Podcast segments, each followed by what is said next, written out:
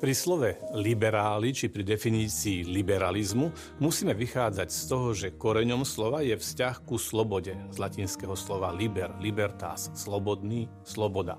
Túžba po slobode je stará ako ľudstvo. Záleží len na tom, čo si predstavujeme pod pojmom sloboda. Liberalizmus ako filozofický a politický princíp sa formoval v západnej Európe asi od polovice 18. storočia ako reakcia na vtedy prevládajúci systém absolutistických monarchií. Isté, že v časoch nemenného rozdelenia ľudí na základe rodových, stavovských či iných privilégií a kritérií, v čase nevoľníctva, otrokárstva či kastového rozdelenia ľudí sú všetky túžby po zvýšení osobnej slobody na základe presvedčenia o ľudskej rovnosti nielenže pochopiteľné, ale v podstate aj hlboko kresťanské.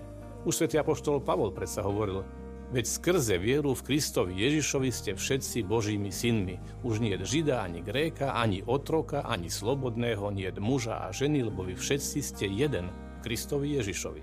V tomto vnímaní možno len súhlasiť s klasickým liberalizmom a s jeho snahou o oslobodenie človeka spod nespravodlivého útlaku štátnej moci. Základom politickej filozofie liberalizmu je teda individuum, občan, ktorý má mať aj vo vzťahu ku štátu čo najväčšiu slobodu. Štát je tu na to, aby túto slobodu chránil. Štátna moc skončí tam, kde začína osobná sloboda a štát môže zakročiť iba vtedy, keby hrozilo jej porušenie, keďže zlatým pravidlom liberalizmu je žij a nechaj žiť, ale aj to, že osobná sloboda jedného sa končí tam, kde sa začína sloboda druhého. Za liberalizmus sa teda považuje sústava politických, ekonomických a spoločenských názorov, snažiacich sa presadiť slobodu a práva jednotlivca. Pôvodne bolo pre tzv. klasických liberálov charakteristické aj presadzovanie náboženskej a morálnej tolerancie, rovnosti ľudí, práva na súkromné vlastníctvo, voľného trhu a obmedzenia štátnych zásahov. Ľavicový alebo tzv. moderný liberalizmus zasa presadzuje rôzne politické a ekonomické princípy, ktoré obmedzujú ekonomickú slobodu tým, že pripúšťajú štátne zásahy do ekonomiky s cieľom zníženia nerovnosti spoločnosti. Moderní liberáli zastávajú väčšinou pozitívne politické postoje k témam ako sú migrácia, interrupcie, práva menšín či dekriminalizácia drog. Keď sa liberáli či predstavitelia liberalizmu dostanú k politickej moci, často nevedia odolať pokušeniu presadzovať svoju predstavu usporiadania spoločnosti aj takou propagáciou svojich myšlienok a predstav, ktorá postupne vedie k ich povinnému prijímaniu celou spoločnosťou, a to najprv cez formovanie verejnej mienky až nakoniec cez legislatívne zásahy, ktoré najprv potláčajú a nakoniec aj kriminalizujú iné názory. A tak sa tí, ktorí začali bojom za individuálnu ľudskú slobodu, postupne presúvajú do tábora tých, ktorí sú pripravení zbaviť osobnej slobody politických či ideologických oponentov ich umelou kriminalizáciou. Dokumentuje to napríklad situácia v takej oblasti, ako je ochrana ľudského života – kým klasický liberál považuje právo každého na život za neodňateľné a rovnocenné, moderný liberál tvrdí, že do istého obdobia vývoja ľudského života je výlučným slobodným právom ženy rozhodnúť sa, či chce pokračovať v tehotenstve alebo nie, nadraďujúc tak právo na jej súkromie nad právo na život jej počatého dieťaťa. Hranice tejto nadradenosti ženy nad jej dieťaťom, nadradenosti spojenej s právom na ukončenie jeho života, alebo ak tak chceme nazvať na jeho zabitie, sú rôzne stanovované. Niekde do 12. týždňa tehotenstva, niekde prakticky až do pôrodu v 9. mesiaci. Hranice tohto práva sa stanovujú podľa nejednotných premenlivých kritérií, sú vecou spoločenskej dohody.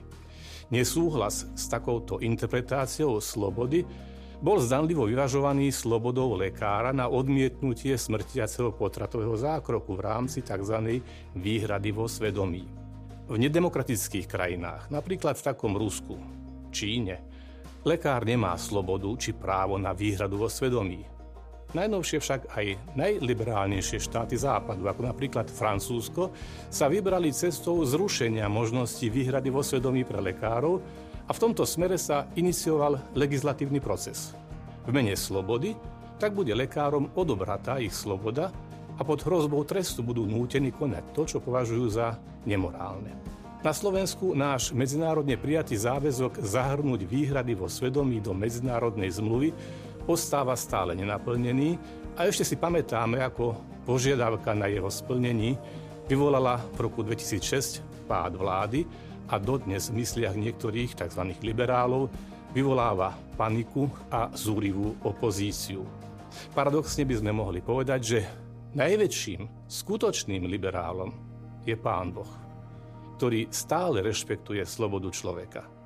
A to až po možnosť zrady tejto slobody, teda po rozhodnutie konať zlo a naveky stratiť vzťah k dobru, ktorým je Boh sám. Však s týmto tvrdením by už veľká časť súčasných liberálov, pre ktorých je idea Boha, autora slobody, ale aj tvorcu väčšine platných zákonov, ktorých prekročenie prináša aj väčšie dôsledky, považovaná za nepriateľnú a nezlúčiteľnú s ich predstavou absolútnej osobnej slobody. Kresťan si ctí a miluje svoju slobodu, slobodu Božích detí, pretože, ako hovorí svätý Apoštol Peter, to je Božia vôľa, aby ste robili dobre.